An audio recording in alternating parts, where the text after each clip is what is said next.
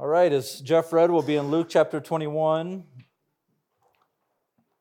I had I asked Jeff to read the whole passage, but we definitely won't make it through all of it today. I think we'll make it through verse 24. I want to I want to lay out the setting of the whole passage though, just so we kind of have the big picture in mind as we walk through it. And so it might take just a second before we get to the points that I have in your notes. What's going on in our text is that, as you know, Jesus has been teaching in the temple. Uh, he has been interacting with various groups of religious leaders that want to undermine him. And in our text this morning, Jesus has left the, the temple grounds. He's gone across the, the, the valley there below Jerusalem and has gone up a, a, another mountain there called the Mount of Olives or Olivet. And from that other mountain, you can, you can look across and you can see the temple. And so Jesus is gathered there with his disciples. And while they're on this Mount of Olives, some of the disciples begin speaking of the temple. And in our text, we even see this, this glorious structure, this beautiful building. It was adorned, verse 5 tells us, with noble stones and, and offerings. You know, his historical records tell us that Herod the Great had actually began remodeling and updating the temple even decades before Christ. And this project went on for a long time. Herod was responsible for kind of even expanding the footprint of the temple. He had built these magnificent white marble walls for the temple you know, gold and silver were melted down to coat gates and, and doors. And one historian said, you know, as you, as you looked out across the temple, it would just shine like a snow capped peak in the sun. That's the way this temple was described. Tacitus, who was sort of a contemporary Roman historian during the time of the temple, he called it immensely opulent. It's tragic that these renovations went all the way up to like 63, 64 AD, just a few years before the temple would be completely destroyed in the year 70 AD. And so, as the disciples are, are looking out and they're noticing the temple, Jesus tells them that this structure will actually be destroyed. It's beautiful, but it's going to come toppling down. And that's what Jesus predicts in our text there in verse 6 The days will come when there will not be one stone left upon another. Now, clearly, this would be very, very difficult for a Jewish person to imagine. It would be, you, know, they're looking at this beautiful structure, and Jesus says there's not going to be one stone left. It would be like you in, in, maybe the year 2000 standing in New York City and somebody points to the Twin Towers and say, you know, there's not going to be anything left of those. But even that little illustration fails to, to fully grasp the immensity of what Jesus is saying. Because the World Trade Centers for us don't represent like the center of our religious life and the very presence of God. And that's what the temple was for Israel. And so this prompts a couple questions from the disciples there in verse 7. When will these things be? And what will be the sign when these things are about to take place? And so Jesus' answer then is what is commonly called the Olivet Discourse. Now, what makes this section difficult, and I think we should be honest that this is a, a difficult text to interpret. What makes it difficult is that Jesus seems to take up events, some of which were fulfilled within just a few decades of his life, and some of which, even from our vantage point 2,000 years later, seem to be yet future. So this makes the text hard to understand. Not only that, but Matthew, Mark, and Luke each tend to kind of highlight or emphasize different details of this one discourse.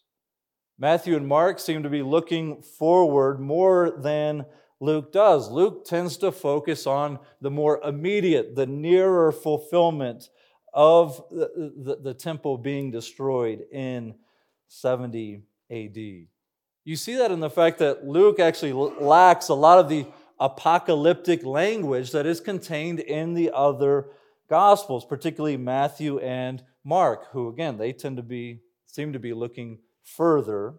Luke seems to be focusing on more immediate events. And this really does fit the context of Luke well, as what has he been dealing with for the last several uh, paragraphs? The rejection of Israel. They failed to see their Messiah, they failed to recognize him as their king. And this has been particularly clear because even the leadership in Israel has failed to see Christ for who he is. So, as we kind of think about these three different gospels, you have the same, you have one discourse from Jesus, all being faithful to the words of Christ, but I would say emphasizing complementary aspects of Jesus' message. All right, so if that's true, here's how I think we ought to understand the words of Christ in Luke or the Olivet Discourse. The judgment that's going to fall on Jerusalem becomes a type and a pattern for the final days when God will pour out his wrath on the unbelieving world, leading up to and including the return of Christ. So I think we should understand our text as sort of a, a, preview or a type. The wrath poured out on Israel is a picture of the wrath to be poured out on the world at the judgment. And I think these, these two topics are kind of taken up together by Jesus because they're related the wrath on Jerusalem, the wrath on the world, because both times are, are times of immense judgment. And Jesus wants to ensure his disciples that both of these events are part of God's sovereign orchestration of his plan, his plan for salvation. All right, so one of the reasons I speak about Luke kind of taking up various topics here is that it, it becomes clear in our text that even in Luke, he's talking about near and far events. So, what I want to do is kind of zoom out on our text. I know this is the longest introduction I've ever done, I'm sorry, but I want to sort of zoom out on our text and give us the big picture, right? We, we saw that Jesus pre- predicts the destruction of the temple the disciples ask when the temple will be overthrown, and Jesus answers us, well, there's certain things that will precede even the overthrowing of the temple. They will precede the judgment, but these things are not necessarily signs of the coming judgment. He mentions, we'll, we'll see in a minute, false messiahs, wars, famines, signs from heaven, earthquakes, these sorts of things, persecutions. It's not until actually verse 20 that Jesus gives them the answer the judgment will fall on Israel, or they will know that the, that the judgment is near when they see Jerusalem surrounded by armies. That'll be the sign. That's when you'll be able to know. And this will result in a terrible time of suffering, and Jerusalem will fall. And it, it, it sort of ushers in this time that Jesus calls the times of the Gentiles. You can see that in verse 24. And here's how I think Luke gives us really clearly. He's talking about 70 AD, fall of the temple, then it's this time of the Gentiles, and then verse 25, it's the return of Christ. Right? Look there in verse at the end of verse 24. Jerusalem will be trampled underfoot by the Gentiles until the times of the Gentiles are fulfilled. It ushers in this time of Gentile domination. Then you get, and that's sort of an unspecified time, then you get to the return of Christ there in verse 25, where the, where the emphasis shifts from not just judgment on Israel, but to the judgment on the whole world. All right, the next week we'll look more at Jesus sort of applies it in verses 29 through 33, basically says, believe it. And then in verses 34 through 38, now live a watchful life in light of the return of Jesus. All right, so hopefully that overview is helpful as we kind of walk through this text over the next couple weeks. Keep that in your mind as we walk through the passage. All right, so let's think about this. Point number one this morning is events that precede the end.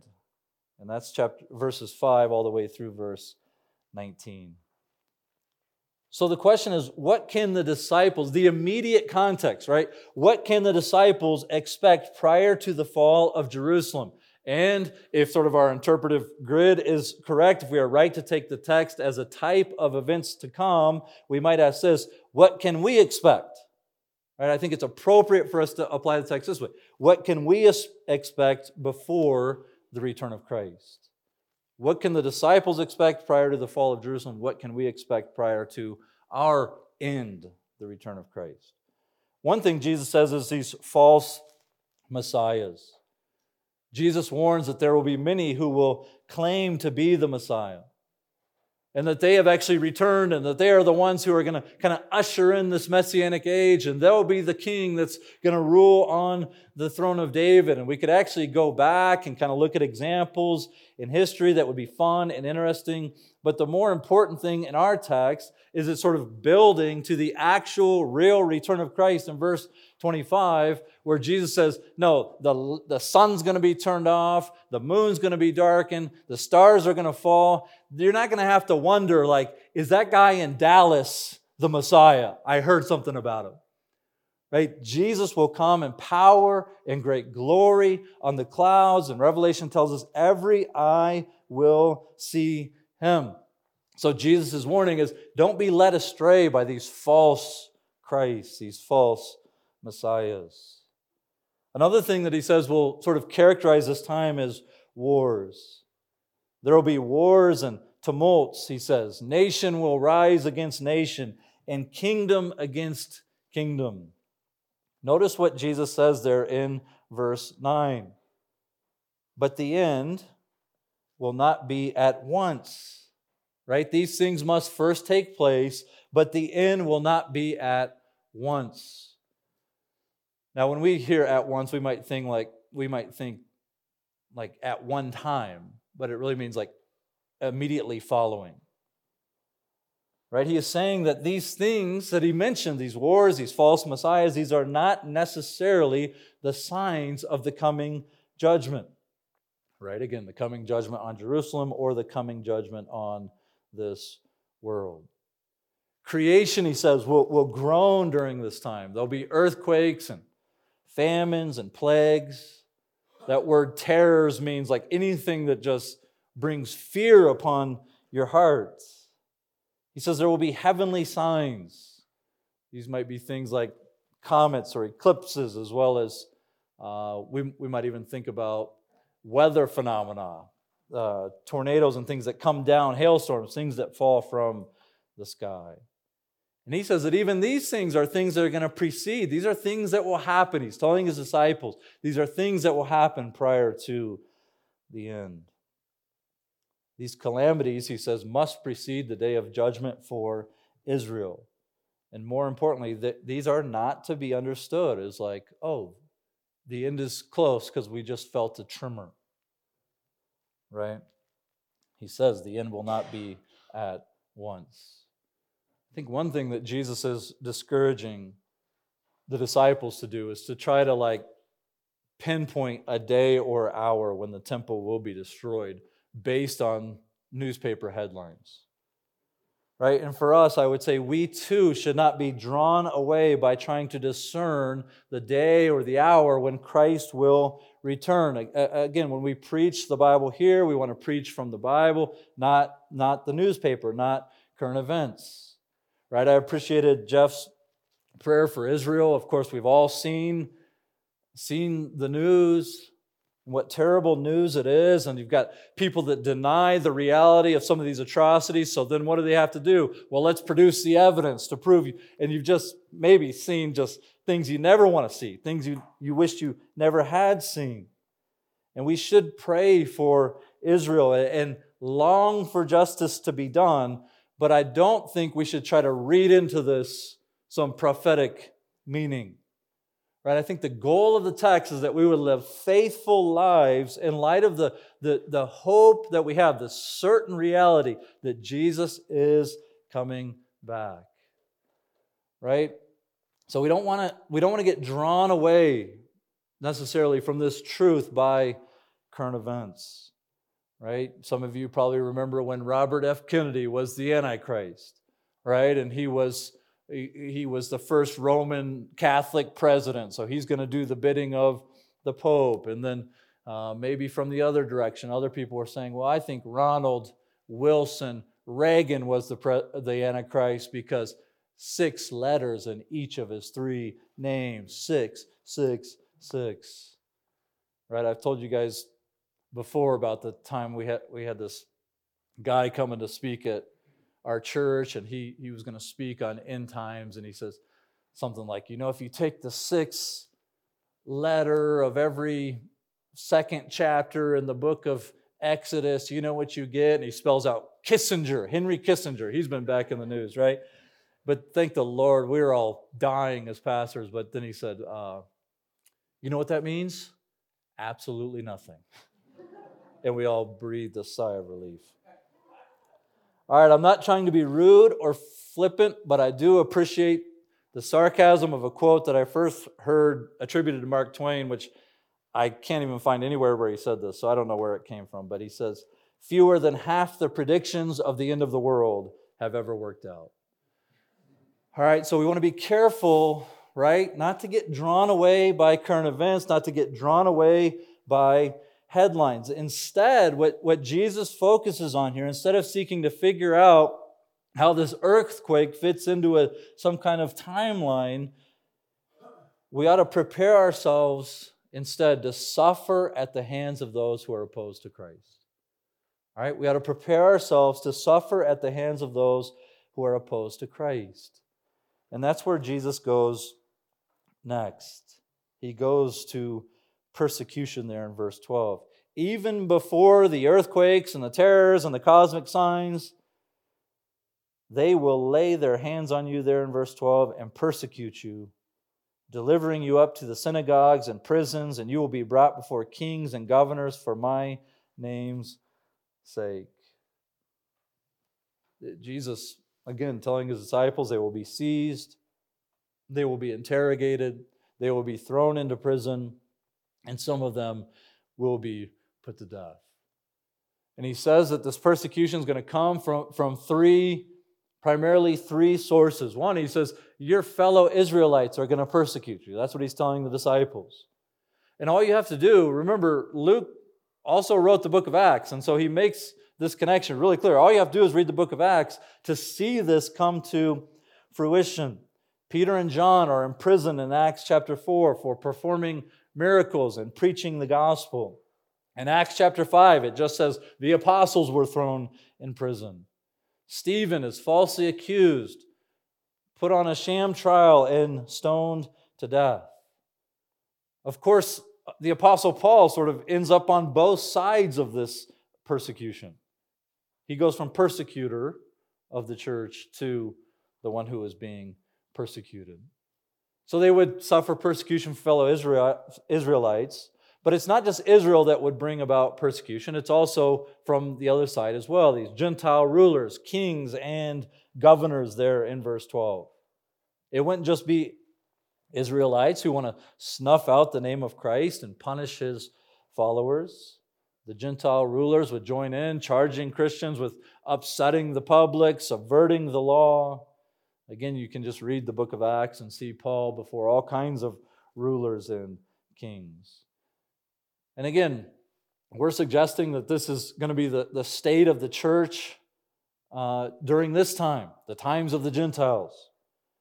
Right? So we might point out that even today, even this day, many churches around the world are meeting in secret, knowing that their government provi- pro- prohibits them, does not permit them to gather and to worship Christ the way we get to this morning.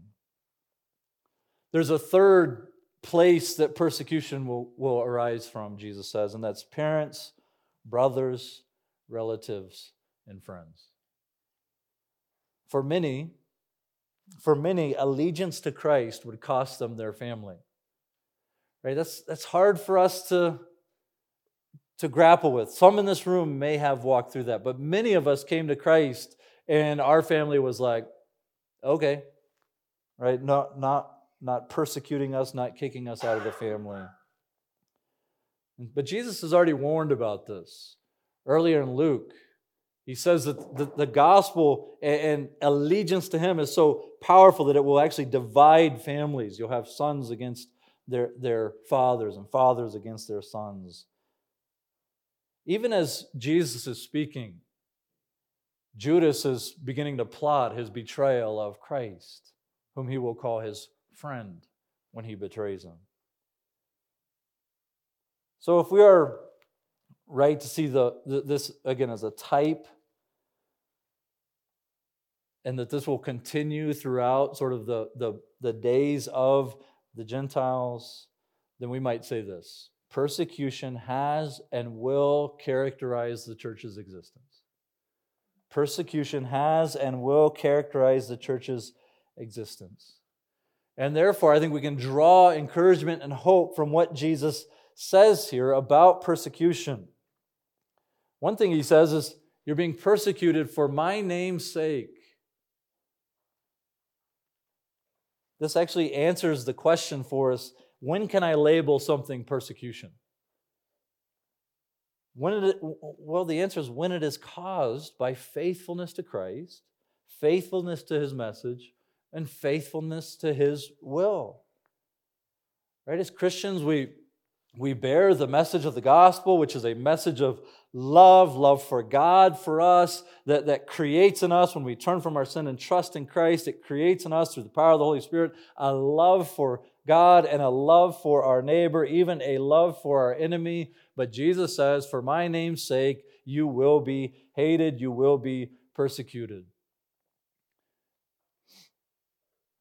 The world despises disciples because of their commitment to the message of Jesus Christ, the, the exclusive message of Christ that there's salvation in no one else, no other name under heaven by which we must be saved. And they hate Christ because he's the risen and exalted Savior. So we must then ensure that actually persecution is arising because of faithfulness for Christ, not because we're rude or we're living an unbecoming life or we somehow um, mistreat others and then turn around and have some kind of a complex saying, Oh, I'm being persecuted. No, you're just rude right? We want to be persecuted for faithfulness for Christ. And there's no amount of being nice that can stop all of that hatred.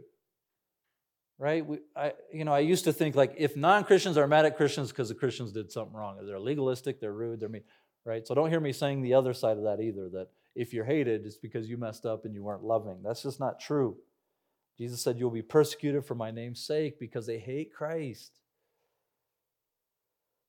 Also, we see that persecution then in verse 13 becomes an opportunity to bear witness to Christ. This will be your opportunity, he says, to bear witness. And so when the disciples and others were hauled before the authorities, they had an opportunity to preach the gospel of Christ. The apostles, again, you can read in the book of Acts, took, took advantage of many of these opportunities before religious and civil leaders to share the hope of the resurrection of Christ. Whether it be Jewish leaders, whether it be pagan leaders, they, they took advantage of this opportunity. And on these occasions, they were led by the Spirit of God to proclaim Christ. And that's what Jesus says. Actually, the Holy Spirit provides guidance and wisdom in times of persecution. The Holy Spirit provides guidance and wisdom in the midst of persecution. Jesus says, Settle it therefore in your minds not to meditate beforehand how to answer. For I will give you a mouth and wisdom which none of your adversaries will be able to withstand or contradict. The idea is that the disciples didn't have to rehearse a speech that they could then kind of recall from memory when they stood in front of different crowds, different uh, persecutors, whether they be, again, religious or civil, they would be given the words from God that would silence their opponents. And there's actually a great example of this in Acts chapter 6 uh, with Stephen. It says, Then some of those who belonged to the synagogue rose up and disputed with Stephen, but they could not withstand the wisdom and the spirit with which he was speaking. They could not withstand his words. They could not withstand his words. Well, we aren't, again, this is going to characterize the, the, the, church age. So we aren't apostles, right? But we, we are promised and given the Holy Spirit to help us in moments like these, right? And again, it might seem silly to talk about this stuff, right? We're gathering freely. I don't feel any constraint from the government that I'm going to be arrested if I say something. So it might seem silly to think about this stuff. Kyle, why are we talking about persecution? Why are you why are you trying to comfort us that the Holy Spirit's there when we need it? We live in this country. We've got this long standing tradition of the separation between church and state, the freedom of religion. It was founded on the strong Christian influences. Well, the reason we need to talk about this stuff is because things can change rather quickly. And we don't want to say, like, when it comes, say, well, I really wish I would have thought about this and heard about it and studied the Bible about it. Right? I remember there was some Christians here that were visiting one summer from a different country and from Canada. And I said, What if I would have told you, you know, five years ago that what's happening in your country is, is happening? He said, I would have told you, no way. This is Canada, we're free. All right, so that's all I'm saying. It's like we need to think about stuff ahead of time, be prepared, so that when the moment comes, we are we're filled with hope, Right? Things can change rather quickly. Persecution arises quickly. Well, what are we called to do? We're, we're called to be ready to give a defense of the hope that we have within us. Right? And that assumes that we're living in such a way that, that people look on our lives, even those, Peter would say, who revile us, look on our lives and say, that person's filled with a certain expectation that I can't understand.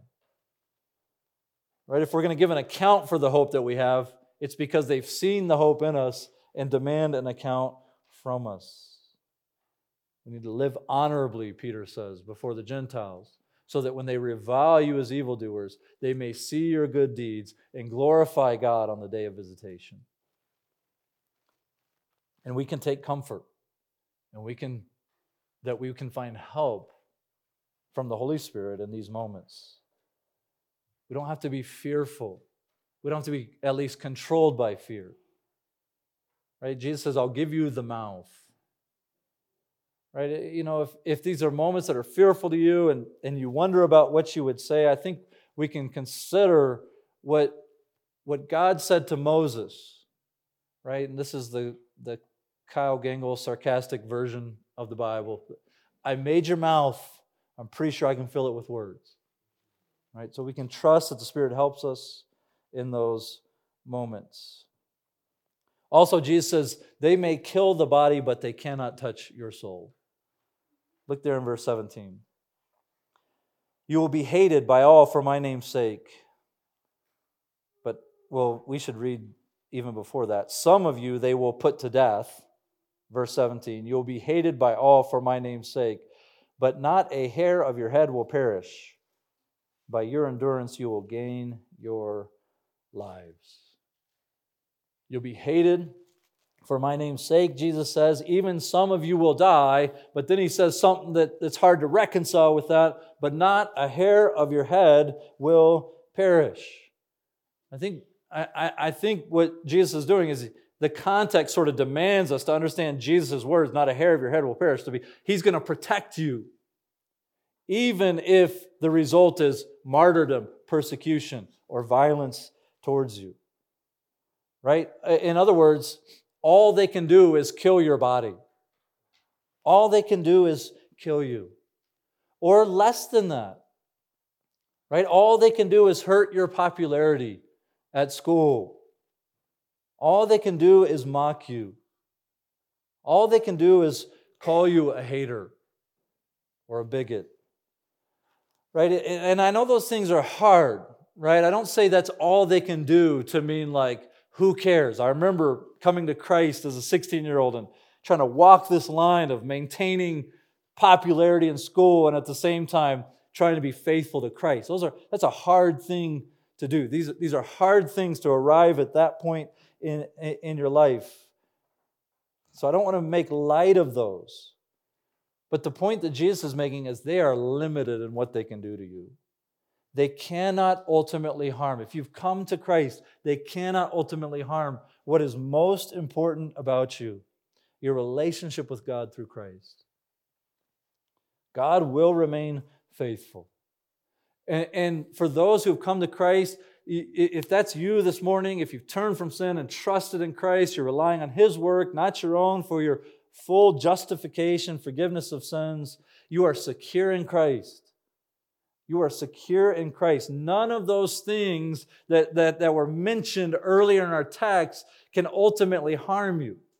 Right? Think about the, what Paul says. You'll recognize this text. Shall tribulation or distress or persecution or famine, those are things we've been talking about. Will those things, nakedness, danger, or sword, can those things separate you from the love of God in Christ Jesus? No, nothing in all creation. There's nothing that can separate you from the love of God in Christ.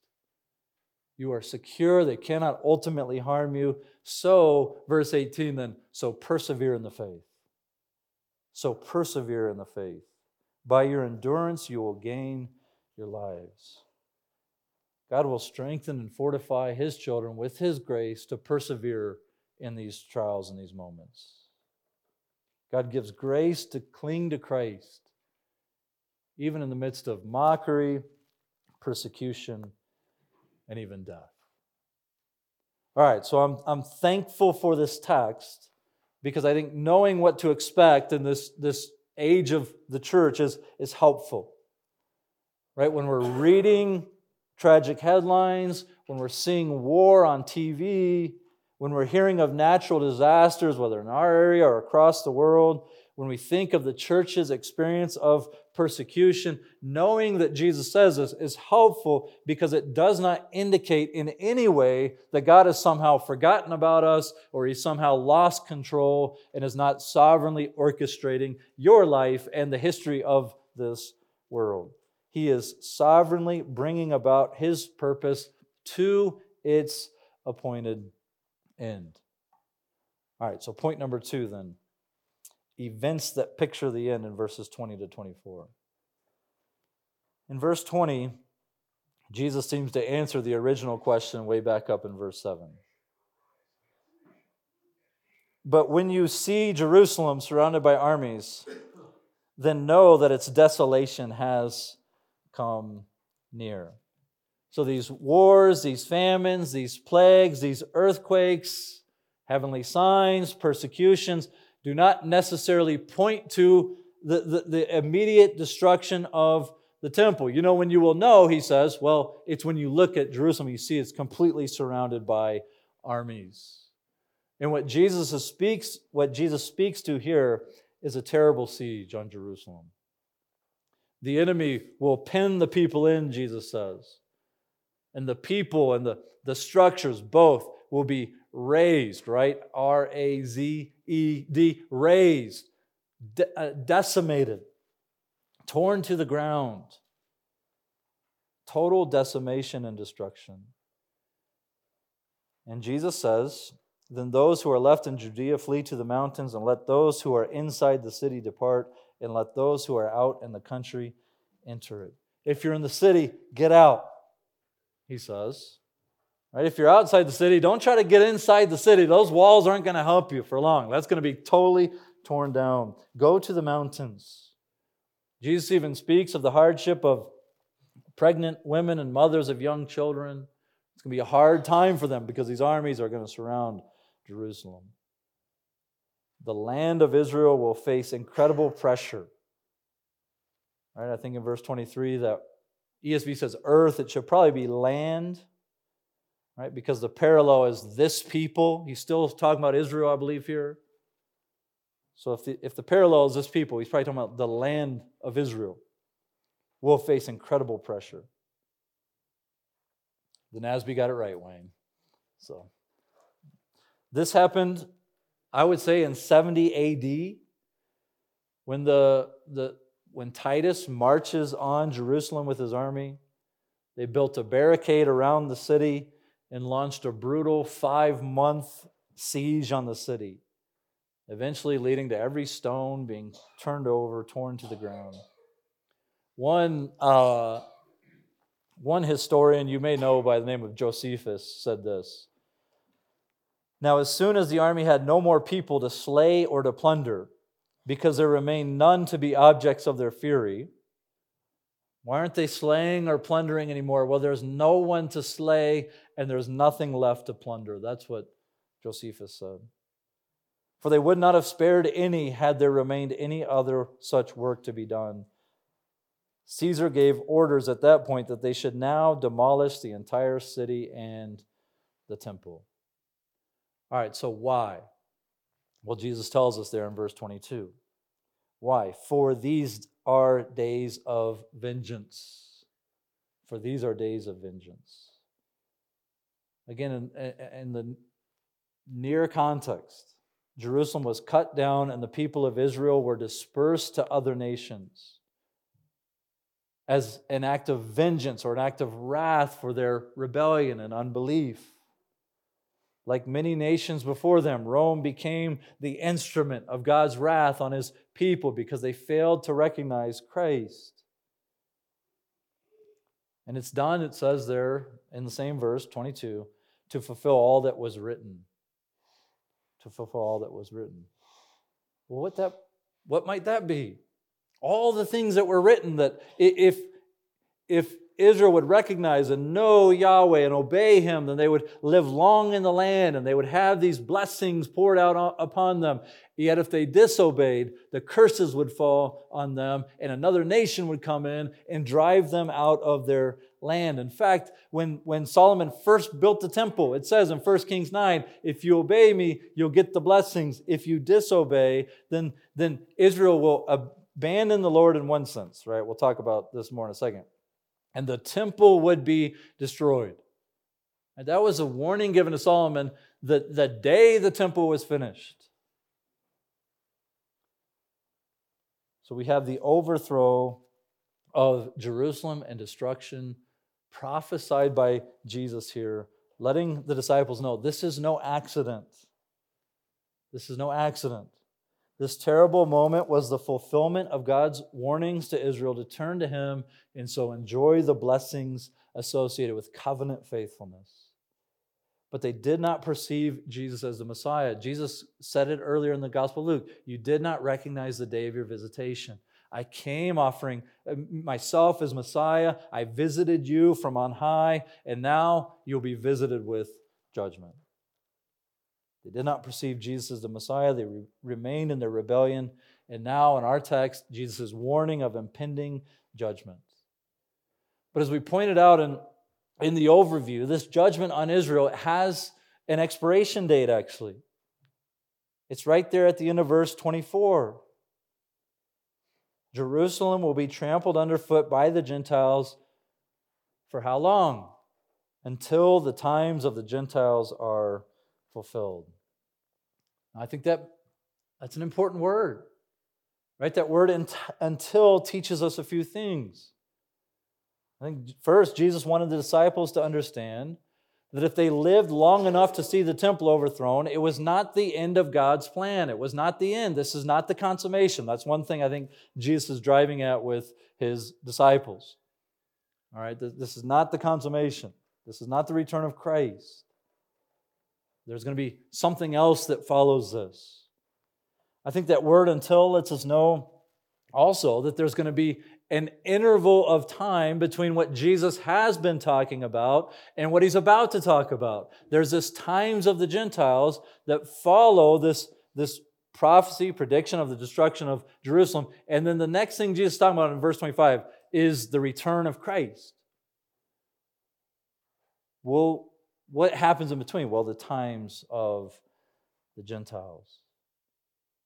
Now, the disciples, they didn't quite understand. They thought this would be really quick, right? In Acts chapter 1, right before Jesus ascends, they say, Now is it the time, right? The, the Gentiles had their 40 days. Jesus, can we restore the kingdom? Well, Jesus says it's not for you to know the times or the seasons.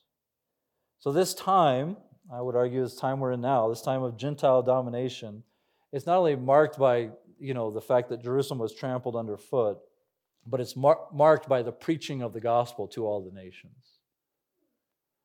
In Mark's uh, recording of the Olivet Discourse, he actually says, "But first, the gospel must go to all the nations." Right? So Jesus had come to institute a better covenant, a new covenant, a covenant that was promised to Israel back in, back in Ezekiel chapter 36, Jeremiah 31. But Israel did not recognize her Messiah. And so the, the gospel, we've talked about this in light of the rejection of, of Israel, the gospel then goes to the nations. And the mystery of the gospel is that the blessings of the new covenant come to Gentiles who once were far off, but they've been brought near by the blood of Christ. So until tells us there's this interval of time between the destruction of the temple and the return of Christ. Until also lets us know that there will be a time coming where Israel will not be tread underfoot. Right? Though there is judgment currently on Israel, there will be a reversal in which they will experience vindication. Israel will be, in other words, to quote Paul, grafted back into the vine. In other words, God has not fully abandoned and finally abandoned his covenant people. There's a temporary hardening upon Israel, Paul says, uh, until, and it sounds a lot like what Jesus is saying, until the fullness of the Gentiles comes in. Right? Until the fullness of the Gentiles come in. Following this time, it seems as if living Israelites on earth, when Jesus returns, are regenerated, brought to life. Romans 11 25 through 27. All Israel will be saved. When and how? When the deliverer comes out of Zion and he banishes ungodliness from Jacob. So until then, it's the times of the Gentiles. So we would say this this, this terror in this section, verses 20 through 24, that falls on Jerusalem then, seems to be used by Matthew and Mark as sort of an example of what the end time chaos looks like. Right? One commentator said this What happens to Jerusalem as 70 AD approaches will be like the real end, which brings the return of Christ. In the descriptions, Jesus answers the disciples' short term question about the temple but he also sets up a long term discussion about the end. The two events mirror each other in what way? In their terror, this wrath of God, this vengeance that will be poured out in 70 AD upon Israel, at, at the return of Christ upon the earth. These things that are described in our passage, such as wars, plagues, and famines, Matthew calls them just sort of the beginning of birth pains that will ramp up. Matthew speaks of a time where there'll be suffering like there's never been suffering in the history of the world. Right? As egregious and terrible as 70 AD was, I don't, I don't know that it's the worst suffering that's ever been experienced, and there'll never be suffering ever like it again. So I think it's fair to say the siege pictures the judgment that befalls unbelieving, the unbelieving world when Christ returns. The demonstration of the wrath of God will be replicated worldwide on all those who failed to believe. But for those who look to Christ, for those who look to Christ, those who actually are willing to sort of look at this, this fierce judgment, whether it's this passage or others, to look at that and see, in light of my own sin, I, I deserve that. and then turn and trust that the, what, what Jesus endured on the cross was actually what I deserve being poured out onto him, that he became the substitute. Right? If that's, if that's you this morning, you can be comforted that even as we stare at a hard text, that there's not, if Christ is your substitute, there's not one solitary strand of wrath left for you. Christ has borne it all. He has taken it upon himself in his body. And that's what our that's what the church is about. That's what that's what that's the message that we've been given. Now as we think about our text with, with that hope, with the hope of the work of Christ, even from Luke 21, he's about to do this, this work. He's about to go to the cross and die there. with the hope of the gospel, we can have great hope despite the fact that opposition, even persecution, comes up against the church. It's become kind of popular these days to decry that as some kind of weak theology, some kind of loser theology that the church isn't meant to be persecuted, the church is meant to go Christianize every nation, and then we can rule and we can dominate, and then one day Jesus will come back to a perfect world. But you know, as I as I think about that, I think our hope is not in any one nation. Right? Our hope is that God has made his people a holy nation. It is that the gates of hell will not prevail against the church. It is that God uses the weak things of the world to confound the wise, that He uses the preaching of the gospel, this, this message of foolish to, foolishness to many, to open eyes to the glory of the gospel. Jesus is building His church through the proclamation of the gospel, even in the midst of persecution, even in the midst of things like martyrdom, and He will come soon. He will come soon for His bride, the church the last chapter of the Bible, Jesus says, Surely I am coming soon. Amen. Come, Lord Jesus. Let's pray. Lord God, we have chaos in our own lives and we have chaos in the world, and we're so tempted for our eyes to be drawn down.